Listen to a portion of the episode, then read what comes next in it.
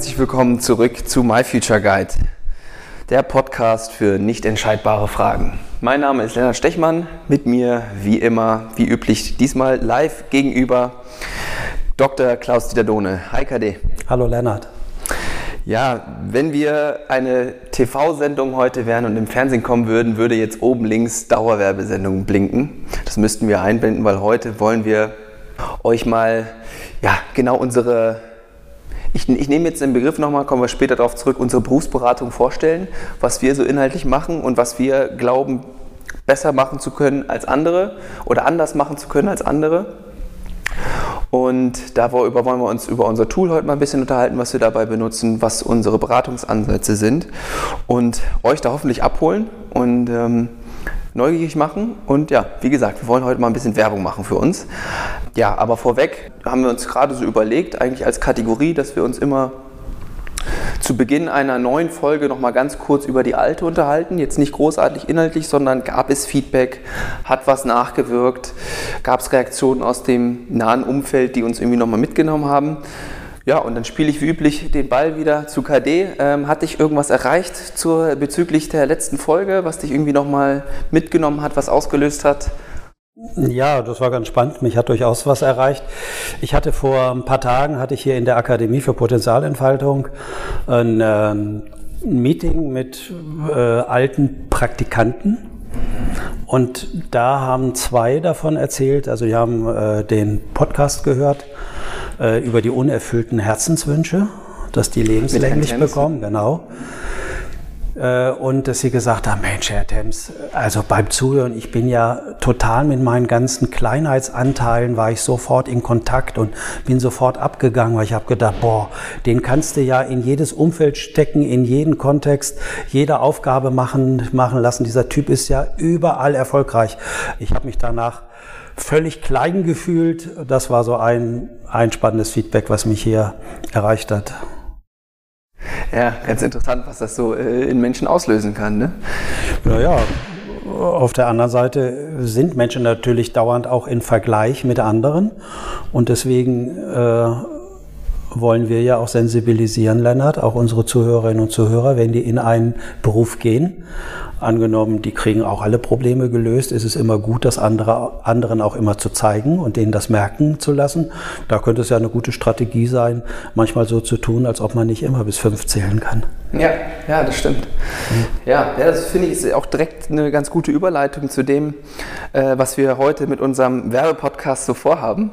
Ähm, weil das sind ja, was, was du gerade ansprichst, so diese sozialen Themen, darunter fasse ich das jetzt einfach mal, die werden ja bei anderen Berufsberatungen nicht angesprochen. Beziehungsweise ich finde, sie werden, ich habe selber jetzt mal, äh, oder ich hole mal gerade ein bisschen aus. Also ich schreibe gerade so eine Hausarbeit und da vergleiche ich quasi ähm, unsere, unser Tool mit, also das sind ja Problemlöseaufgaben, die wir da den, den Leuten vorlegen. Also man kann sich das so vorstellen, dass man bei uns My eigentlich... My Future Guide meinst du? Genau, My Tool. Future Guide, mhm. so unser Tool, My Future Guide. Ähm, werbetechnisch, genau, hast du recht, muss ich natürlich immer den Namen nennen, damit die Leute... My Future Guide, ich sage es jetzt alle drei Sekunden. Sehr gut. Ähm, jedenfalls, da spielt man ja nur so ein Rätselspiel so und weiß eigentlich gar nicht so richtig, was da, was da gemessen wird. Und andere Berufsberatungen nutzen ja eher, beziehungsweise insbesondere in der Vergangenheit, da ist glaube ich jetzt auch so ein kleiner Shift drin, ähm, sprachgebundene Fragebögen und fragen das halt ab. Ne, haben, haben wir ja auch schon mal drüber gesprochen, so worin bist du interessiert, wie waren deine Schulnoten und so weiter und so fort und gehen da halt sehr auf die Interessen, was natürlich irgendwo auch interessant sein kann und das ja auch bei Menschen auslösen kann, dass die sich da mal drüber Gedanken machen kann, sei ja alles dahingestellt, aber unser Ansatz ist ja ein ganz anderer. Und ähm, ja, du hast ja den My Future Guide entwickelt. Vielleicht ähm, kannst du uns da nochmal kurz abholen, ähm, wie ja. dir da vielleicht die Idee entstanden ist, was du da für Erfahrungen mitgemacht hast, was du da misst und was dann, ja, weil darauf basiert ja alles unsere weiterführende ähm, Beratung dann auch. Und das wollen wir heute mal ein bisschen vorstellen. Vielleicht kannst du da nochmal den Hörern ja. so einen Einstieg vermitteln. Ja, okay. Na, ich möchte ja unseren Wettbewerbern auch wohlwollend gegenüber sein. Ich meine, jeder äh, bietet da Beratung an, wo er halt hingucken kann. Und wo man nicht hingucken kann, kann man wahrscheinlich schlecht Beratungsdienstleistungen anbieten. Und ich glaube, dass wir einen ganz besonderen Bereich ausleuchten können, äh, dass wir genau sozusagen, wie man heute sagt, auf das Mindset oder die innere Haltung schließen kann über die konkret gezeigten Handlungsmuster, äh, die ein Mensch sozusagen sichtbar werden lässt, wenn er beispielsweise Probleme löst oder halt Aufgaben löst. Und äh, das wären dann die Klicks, die wir dann. Das sind dann sogenannte Mausklicks. Das heißt, äh, ich weiß nicht, ob unsere Zuhörerinnen und Zuhörer das jetzt noch so im Kopf haben. Das sind so Art äh, Labyrinthaufgaben und da muss man so einen Weg durchfinden und äh, alles, was Sie mit der Maus machen, wird eigentlich erfasst. Also alle motorischen Bewegungen, die Sie mit der Maus absolvieren, die werden erfasst. Mit der externen Maus, ne, muss man dazu Am sagen. Am besten wäre das mit der externen Maus, ja. Das ist für die Auswertung dann hilfreicher, für die Vergleichbarkeit unter den äh, Probanden. Ja, und das wird erfasst und aus diesen Mustern, wie jemand ganz konkret auf der motorischen Ebene vorgeht, kann man natürlich auch auf die innere Haltung oder auf die Verarbeitung im Gehirn schließen. Also beispielsweise, wie fehlersensibel sind Sie? Sind mhm. Sie eher mhm. großzügig mit sich im Umgang mit Fehlern?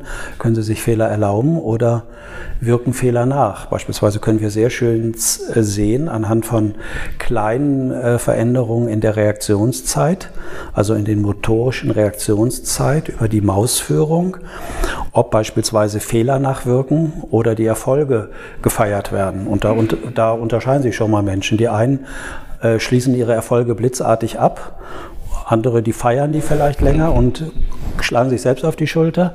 Und was aber unsere Ergebnisse zeigen, ist, dass die meisten Menschen hier bei uns in unserem Kulturkreis, dass da die Fehler nachwirken, dass die sich, wenn ihnen Fehler passieren, eher schneller irritiert sind. Und das hat dann natürlich Folgen für die nächste Aufgabe. Genau. Ja. Und du als äh, Sportler und Basketballer, ja, also wenn du jetzt gerade einen entscheidenden Fehlwurf äh, gemacht hast, was bei dir ja wahrscheinlich nie vorgekommen ist in deiner Sportlaufbahn, dann ist ja die Frage, und du stehst jetzt wieder äh, am Freiwurf-Markierung. Äh, Wirkt das noch nach? Wie präsent ist der Fehlwurf dann noch? Ne? Genau. Ja. Engt er dich jetzt ein? Kommen jetzt so innere äh, Sätze werden da eingespielt, pass bloß auf, das darf dir nicht nochmal passieren, reiß dich zusammen, das muss jetzt sitzen mhm. oder halt irgendwie halt sowas. Und dann merkst du ja schon, wenn ich das so sage, dann kommt man alles andere, aber nicht in eine entspannte, selbstsichere Haltung, wo der geübte Automatismus, den Ball von der Freiwurfmarke zu versenken, dann umgesetzt werden kann. Ja, ja das ist, äh, finde ich, auch direkt äh, eine sehr interessante ähm, Metakompetenz, so nennen wir das ja im Endeffekt, was wir da messen. Das ist ja eine Metakompetenz, diese Frustrationstoleranz, so heißt sie, glaube ich, im Endeffekt. Das wäre eine, genau. Genau, ähm, wo diese Fehlererkennung mit reinspielt. Und ich finde es ja so grandios, wie man das dann, du hast es ja jetzt gerade schon gemacht, auf den Alltag dann übertragen kann. Ne? Von mhm. so einem kleinen ja. Computerspielchen da. Ähm, und da werden aber die Handlungen einfach so ja, sichtbar.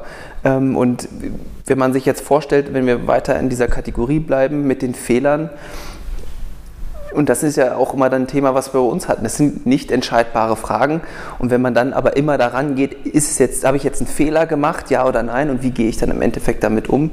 Äh, das ist ja dann ja auch auf die, Berufsorientierung umzumünzen. Ne? Absolut. Also dann, das ist ja nur eine Frage, die auftauchen kann. Wenn die wissen, andere gucken vielleicht noch zu oder die sehen die Ergebnisse, was denken die anderen über mich? Äh, werde ich dann beschämt? Äh, bin ich dann hier noch zugehörig? Fliege ich aus der Mannschaft raus, wenn ich schon wieder einen Freiwurf äh, zum wiederholten Male nicht versenkt habe und so weiter. Also das kann ein Rattenschwanz an inneren, äh, an einem inneren äh, Dialog auslösen, der dann abläuft äh, und der entscheidet dann, welche Sätze, also welcher Dialog abläuft. Ist das ein man kann fast sagen, ein selbstzerstörerischer Dialog, wo die Leute sich niedermachen und äh, abwerten, bekämpfen. Dann hat es natürlich auf der motorischen Ebene, was die Geschmeidigkeit äh, des Muskelzusammenspiels jetzt im Sport angeht, hat das natürlich Folgen. Oder kommen die in eine innerlich unterstützende Kommunikation mit sich, dass sie sagen, komm her, das ist jetzt passiert, du weißt, was du kannst, du kannst immer darauf vertrauen, wenn du dies und jenes machst. Mm, mm. Ähm, das wird dir wieder gelingen, das ist, das ist gar keine Frage. Also wenn man dann eher wertschätzend, man könnte fast sagen liebevoll mit sich umgeht, ist die Wahrscheinlichkeit größer, dass man nicht in diese Verengungen und in diese Verzerrungen kommt, weil jeder Gedanke im Kopf hat sofort eine Auswirkung auf die Motorik. Mhm. Und dann arbeiten die äh, komplexen Muskelgruppen nicht mehr im Sinne einer Zielorientierung harmonisch zusammen, sondern der eine, der wird härter, und dann ist irgendwas gestört. Es kommt in einem Areal, in einer äh, Muskelverbindung vielleicht zu einer Verspannung mhm, mh. und das überträgt sich. Haben wir die Verspannung im Kopf, haben wir sie auf der muskulären Ebene auch gleich. Ja, und das, äh, du sagst jetzt im Kopf, das Ganze, diese Metakompetenzen, diese exekutiven Metakompetenzen, die da gemessen werden, äh, die finden ja statt, sage ich jetzt mal, im Frontalhirn. Und ähm, da finde ich auch immer ganz interessant, dann, wie wichtig das Frontalhirn ist. Das ist ja jetzt im, im Volksmund vielleicht nicht so der Begriff, aber dann finde ich es witzig, wenn man einen Fehler, zum Beispiel wenn ich einen Fehler gemacht habe, der mir eigentlich völlig offensichtlich war, dann mache ich den hier und hau mir auf die Vorderstirn ja, auf, wo dann ja das Frontalhirn sitzt, ähm, ist ja auch irgendwie Unterbewusstseinzeichen genau. dafür, genau hier liegt genau. der Fehler direkt genau. vorne. Das heißt, du willst dir dann selbst nochmal sagen und erstmal mit einem, mit der Unterstützung eines schmerzhaften Reizes vor der Stirn sagen, denk nächstes Mal lieber nochmal nach, guck nochmal, ob du alle Variablen in deine Problemlösung einbezogen hast. Genau, nutz halt mal dein Frontalhirn. Nutz es einfach, genau. Nutz einfach, einfach mal hier mit ja. so einem Schlag das versuchen, ein bisschen anzuregen, dass das auch mal wieder ins Arbeiten kommen soll. Genau, genau. ähm, ja, jetzt haben wir eine, eine Metakompetenz äh, mal so ein bisschen angerissen. Äh, was ist denn noch so eine andere, ähm, die du interessant findest? Also, oder ich, ich sage nee, sag mal eine, die ich interessant finde, wo ich gerne mit dir drüber sprechen wollte, weil ich finde, das passt in unsere Folgen, äh, bisherigen Folgen ganz gut rein, wenn es darum geht, diese Autonomie zu finden zwischen sich und vielleicht seinem bedeutungsvollen Umfeld. Und da ist ja eine Metakompetenz die Orientierung an inneren und an äußeren Faktoren. My Future Guide durchführen. My die My Future Guide Metakompetenz ähm, Orientierung an inneren und äußeren Faktoren. Ähm, ja, vielleicht kannst du da noch mal ein paar Worte drüber verlieren. Ja, wir wollen ja jetzt nicht alles verraten, wie, wie wir das messen, aber vielleicht mal so ganz grob und was du dann dafür interessante ja. Muster irgendwie manchmal siehst bei Menschen, weil du hast den ja schon den Test, äh, den, den My Future Guide schon viele Leute machen lassen. Ja, also nochmal ganz kurz. Äh diese Fähigkeiten, die jetzt so genannt werden, wie geht man mit Fehlern um, wie gut kann man seine ablenkenden Störimpulse kontrollieren, orientiert man sich eher an inneren, äußeren Faktoren, das sind ja alles so Basissachen, die wir Menschen im Laufe des Lebens lernen. Und das wird zumindest ähm, dem Frontalhirn nahegesagt, dass das Strukturen enthält, die in andere äh, Bereiche des Gehirnes eingreifen können und kann, können die Informationsübertragung entweder hemmen, also unterbrechen, dass etwas mhm. nicht sichtbar wird auf der Handlungsebene, oder äh, es kann dazu beitragen, dass es in jedem Fall nach außen sichtbar wird und auf der Handlungsebene sofort ähm, äh, sich zeigt. Ja, aber ich würde gerne noch mal so zu unserem My Future Guide zurück, weil das ist ja unsere Werbesendung. My Future Guide Werbesendung, ja. Genau. Ähm, die Frage ist ja prinzipiell, äh, wie entscheiden sich Menschen? Also merken sie überhaupt, ob sie in einer Entscheidungssituation sind? Und wir haben natürlich nicht nur diese Labyrinthaufgaben, mhm. sondern äh, wir, und so funktioniert das nachher im Arbeitsleben auch, wir kriegen irgendwelche Arbeitsaufgaben, meinetwegen mhm. von unserem Chef oder von unserer Chefin, mhm. und dann sollen wir diese Arbeitsaufgaben nach irgendwelchen Durchführungsregeln äh, lösen oder halt abarbeiten. Ja. So. Und da passieren ja im Arbeitsalltag jetzt ganz viele Schwierigkeiten. Sprache ist ja prinzipiell mehrdeutig und das kennst du vielleicht auch schon, dass äh, du erklärst anderen was, wie du das ganz gern hättest, und dann machen die das irgendwie anders, mhm. als wie du dir das äh, im Kopf nicht nur vorgestellt hast, sondern wie du glaubst, so habe ich denen das sprachlich gesagt. Und du kannst dann wahrscheinlich nicht verstehen, warum es trotzdem zu irgendwelchen fehlerhaften Ausführungen kam. Ja, insbesondere mit dir habe ich das Problem des Öfteren. Ja, das kann ich verstehen. ähm, und Deswegen haben wir diese Durchführungsregeln möglichst nah an diesen Alltagssituationen gemacht. Und das ist in der Lerngeschichte für Menschen hochbedeutsam. Was haben Sie für Erfahrungen gemacht im Umgang mit Fehlern? Mhm. Haben Sie eher gelernt, genau zu hören oder dann vielleicht auch sogar ein bisschen flüchtig zu werden, die Ansprüche von anderen gern zu erfüllen? Mhm. Also, dass der Chef oder dann früher die Eltern vielleicht oder Lehrer in jedem Fall zufrieden ist. Ja, ja. Dann missachten sie vielleicht relevante Informationen, die da stehen und gucken nur, folgen dem ersten Impuls, was muss ich machen, damit Mutti, Papa, Lehrerin, Lehrer äh, zufrieden ist. So, und dann fangen die an zu handeln und dann haben sie vielleicht eine gewisse Sache gar nicht mit einbezogen, die vielleicht wichtig ist, eine Durchführungsinstruktion, oder verändern dann das äh, so, oder wir sprechen von Verzerren, die verzerren das dann im Außen. Ja.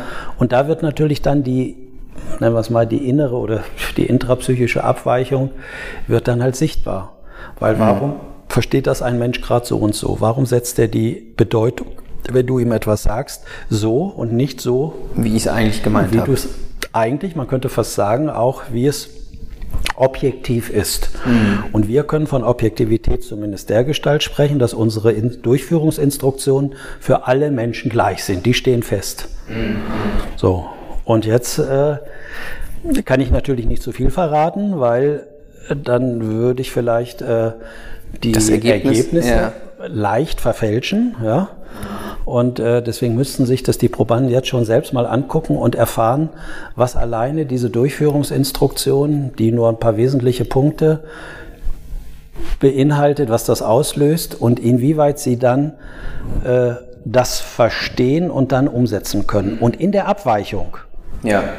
da ziehen wir eigentlich unsere gesamten Schlüsse draus, weil da steckt das ganz individuelle Muster von Menschen, wie die vorgehen. Und da ist so ein Schlüsselsatz, die Form einer Handlung ist unabhängig von ihrem Inhalt. Das heißt, so wie du diese Labyrinthaufgaben machst, mhm. genauso spielst du Basketball oder wenn du ein Autoschrauber wärst, so würdest du äh, am Auto rumschrauben. Mm, ja. Mm. Entweder machst du dir einen Plan vorher, suchst erst alles zusammen, dann wird alles schön hingelegt auf dem Fußboden. Oder du legst dich erstmal da unten hin und du hast irgendwie nur ein Werkzeugstück und fängst schon mal an, da irgendwas rumzuschrauben, obwohl du noch gar nicht so einen Plan hast. Also holst du dir Sicherheit in der Handlung mm. oder bist du eher planungsorientiert? Als Beispiel nur, so können wir da verschiedene Aspekte rauslesen. Ja, und das finde ich, find ich total interessant und ja, ich, ähm, unsere zweite Folge kam ja bis jetzt auch ganz gut an, wo wir die Hosen so ein bisschen runtergelassen haben. Und ich kann ja jetzt mal die Kategorie, die ich vorhin angesprochen habe, ich habe vor, Jahr, äh, vor Jahren mittlerweile den My Future Guide auch mal gemacht. Und da hatte ich ja diese hohe Innenorientierung. Und ähm, da fand ich wirklich äh, interessant, das einmal irgendwie eh zu hören, aber jetzt dann auch über die Jahre mitzubekommen, wie das halt wirklich von so einem blöden Rätselspielchen, das ist jetzt für unsere Werbung nicht so gut, aber ja von so einem Computerspielchen wirklich auch sichtbar ist in meiner Handlung. Also wir haben, bleiben wir beim Beispiel Basketball. Ich, ich fühle mich, habe mich immer als Spieler deutlich sicherer gefühlt, wenn mir der Trainer ganz klare Anweisungen geben konnte, wie ich zum Beispiel Spieler, Spieler zu verteidigen hatte.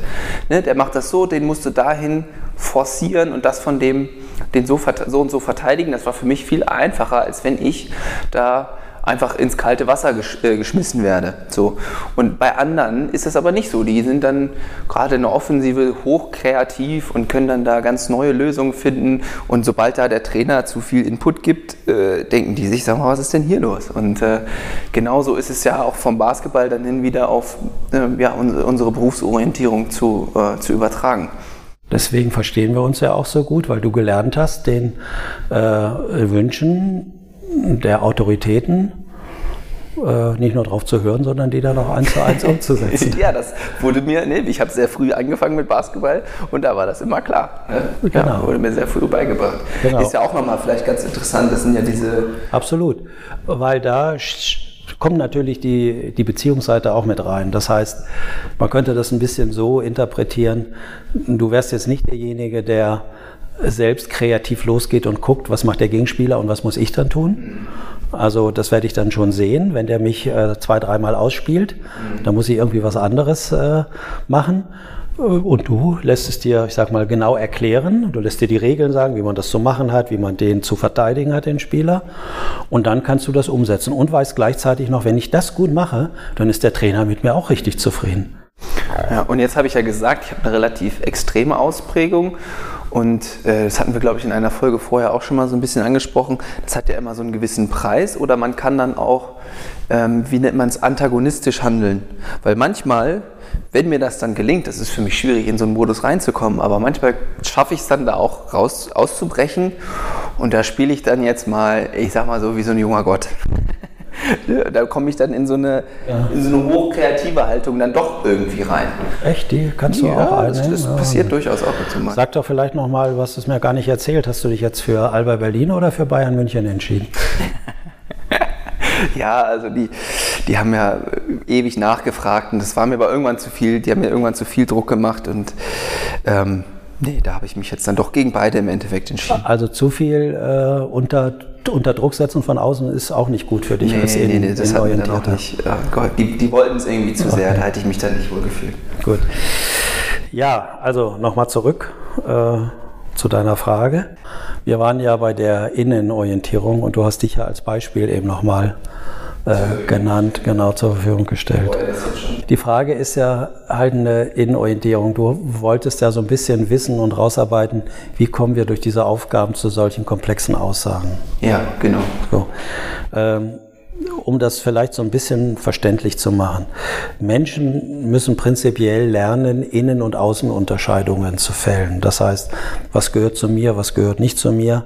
Und die Haut ist ja sozusagen auch die Außengrenze des Körpers zumindest. Da haben wir ja auch die Innen-, Innen und Außenunterscheidung. Äh, und bei manchen verlängert sich ja die Persönlichkeit auch über die Hautgrenzen hinaus. Beispielsweise, wenn sie den großen Sportwagen vor der Tür haben, dann geht die Persönlichkeit bis äh, bis über den Sportwagen hinaus sozusagen und die können dann nicht mehr unterscheiden, was bin ich jetzt und was ist Auto, sondern es ist eins. Mhm. Bei dir ist es halt der Basketball, mhm. ja, mit dem du schläfst und den du immer dabei hast, wenn du durch die Stadt gehst und immer halt auftitscht. Ja, ähm, die Innenorientierung also wenn jemand eine starke Innenorientierung hat, dann heißt das ja erstmal, der setzt mehr auf sich selbst im Inneren. So, der setzt auf sich selbst. Und wir schlussfolgern da vielleicht ein bisschen mutig. Man könnte sich das so vorstellen, entwicklungsmäßig sind das eher Menschen, die haben eher Lernerfahrungen gemacht in dem Umfeld, wo sie groß geworden ist. Ich sage mal, das Außen ist vielleicht nicht so sicher mhm. oder stabil, auf das ich setzen kann. Und dann gehe ich nach innen und bilde im Inneren was ganz Eigenes aus. So, egal wie das jetzt auch zustande kommt, entscheidend ist, dass diese Menschen äh, sich selbst Fehler auch nicht so leicht verzeihen. Mhm. So, das heißt, wenn äh, dich jemand, an, also angenommen machst irgendwas und äh, jemand sagt zu dir, das hast du richtig gut gemacht und du bist aber selbst der Meinung, das hast du nicht so gut gemacht dann bringt mir das Lob nichts. Bringt dir das von außen nicht so viel, weil du innerlich, innerlich immer noch in dem Film läufst, das war doch Käse und nichts. Ein Außenorientierter, ja, der ganz, dem es ganz stark ist, die Dinge auf Außen zu setzen, der ist natürlich hochgradig abhängig, im positiven wie im negativen Fall. Mhm. Wenn der dann Lob kriegt, ja, dann kann er manchmal so weich werden und durchlässig, dann fängt er an zu weinen. Mhm. Ja, aber wenn das nicht kommt, was macht er dann?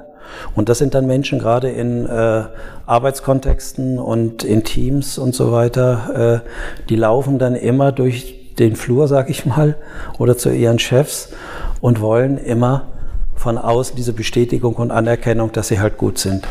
Die gehen, die gehen Führungs Kräften manchmal auf, auch auf den Wecker, weil die dauernd dastehen und sagen, hier, guck mal, was habe ich hier schon wieder Schönes halt mhm, gemacht und wollen dann wieder mhm. sozusagen halt den Hinterkopfstreichler.